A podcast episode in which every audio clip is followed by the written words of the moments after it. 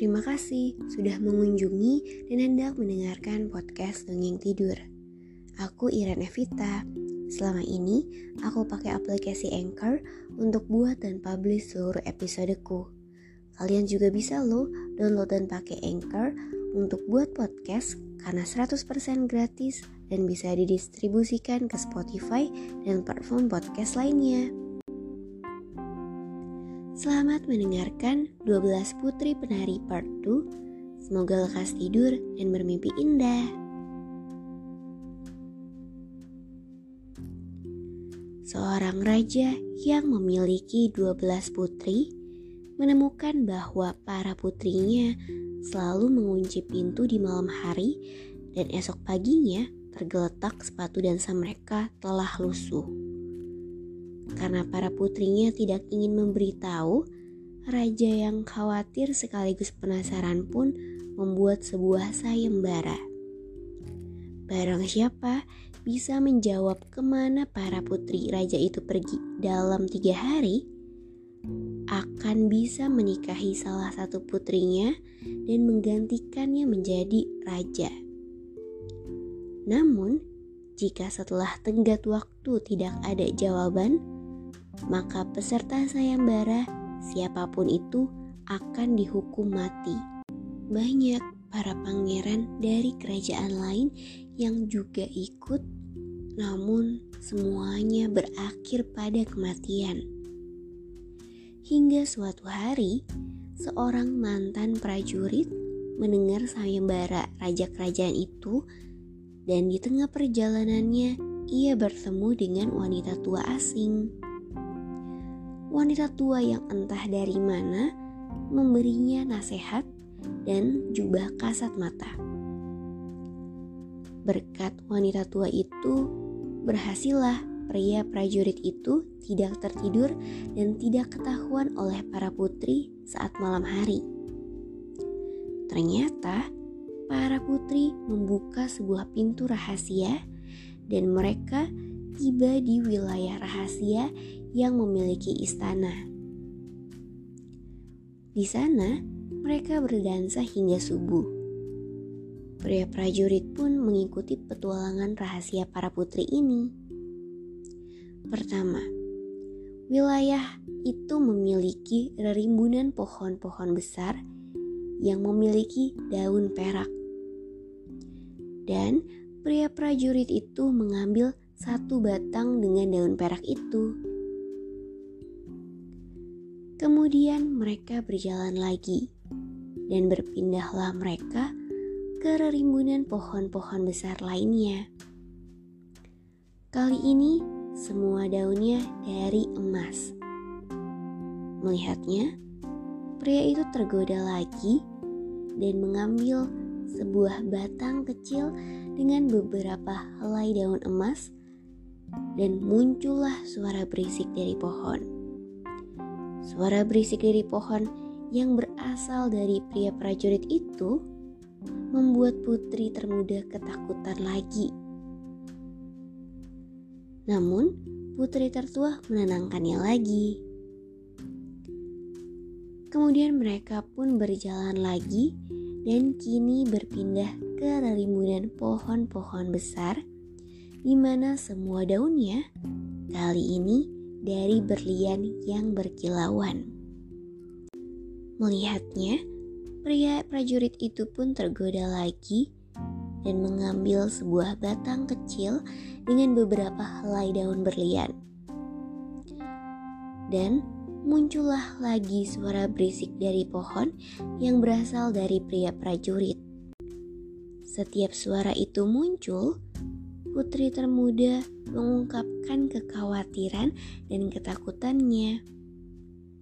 Namun, putri tertua terus membalasnya bahwa itu adalah para pangeran yang bersorak girang menyambut kedatangan mereka dari seberang danau. Akhirnya, mereka berhenti dan tiba di sebuah danau besar. Di sisi danau telah ada 12 perahu yang masing-masing ada 12 pangeran tampan. sesuai jumlah ke-12 putri. Para pangeran itu tampak menunggu para putri.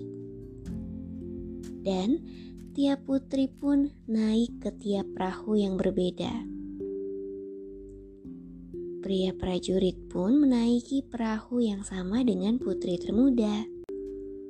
Pangeran yang sedang berada di perahu putri termuda berkata, Aku tidak tahu, entah mengapa, meski aku mendayung sekuat tenaga, laju perahu ini tidak secepat biasanya. Aku pun mulai kelelahan. Perahu benar-benar tampak berat hari ini. Mungkin karena cuacanya panas hari ini, aku pun merasakannya. Ucap sang putri. Setelah tiba di seberang danau, ada sebuah istana yang indah dan terang. Tampak cahaya menyala dari dalam istana. Penuh suara musik dan trompet yang meriah pula. Setibanya, seluruh putri langsung turun dan memasuki istana tersebut. Begitupun pria prajurit yang masih tembus pandang berkat jubah kasat matanya mengikuti ke mana pun para putri melangkah. Semua yang berada dalam istana menari, termasuk para putri dan pria prajurit. Saat para putri mengambil gelas anggur, pria prajurit diam-diam meminum isi gelas para putri itu sehingga saat sang putri hendak meminumnya, tidak ada yang masuk ke dalam mulutnya. Putri termuda yang melihat itu semakin ketakutan. Namun, lagi-lagi putri tertua tidak menghiraukannya. Mereka semua menari hingga jam 3 pagi. Sehingga sepatu mereka menjadi lusuh dan putri tertua pun memutuskan untuk kembali. Ia mengajak para adik-adiknya. Para pangeran pun menyeberangkan mereka kembali ke seberang danau di titik pertemuan saat datang. Kali ini, pria prajurit naik ke perahu putri tertua. Saat mereka sampai di darat, para putri berjanji kepada pangeran-pangeran di sana bahwa mereka akan berkunjung lagi esok malam. Para putri pun menaiki tangga untuk kembali ke kamar. Pria prajurit buru-buru berlari mendahului mereka dengan jubah kasat matanya agar bisa sampai ke ruangannya sebelum para putri dan segera berpura-pura tidur lelap. Para putri yang kelelahan menyempatkan menengok ruangan pria prajurit itu.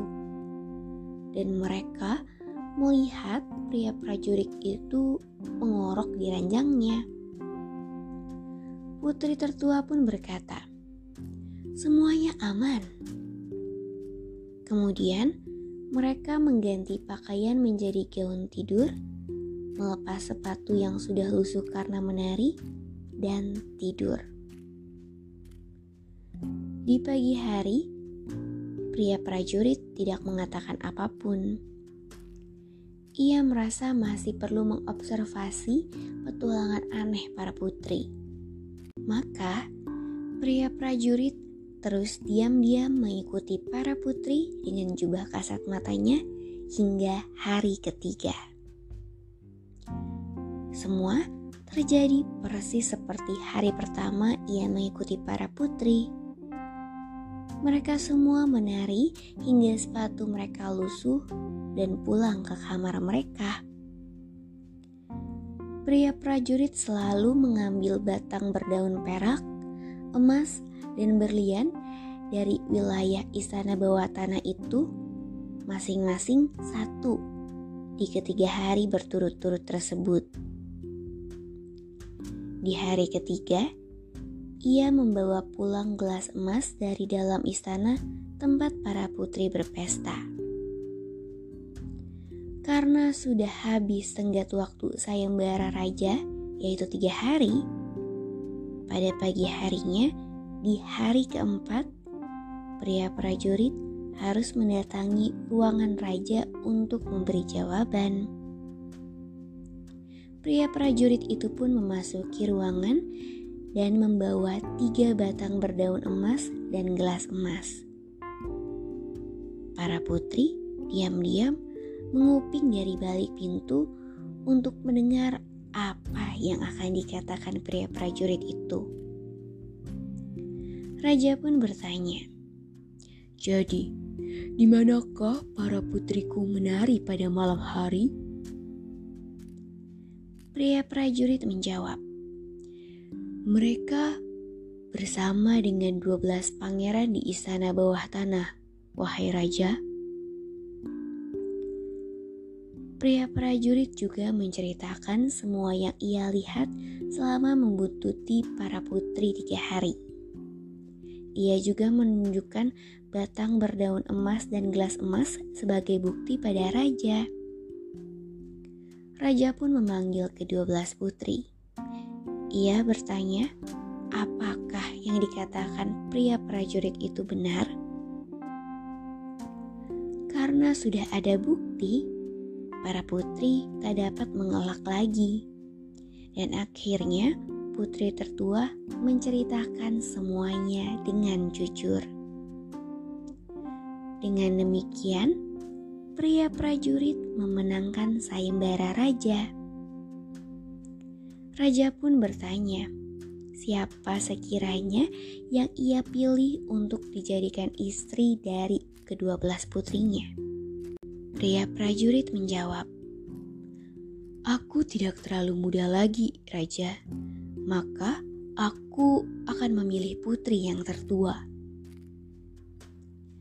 Akhirnya, pria prajurit dan putri tertua raja pun melangsungkan pesta pernikahan dengan meriah. Sesuai janji raja, pria prajurit itu pun dipilih menjadi penerus raja berikutnya.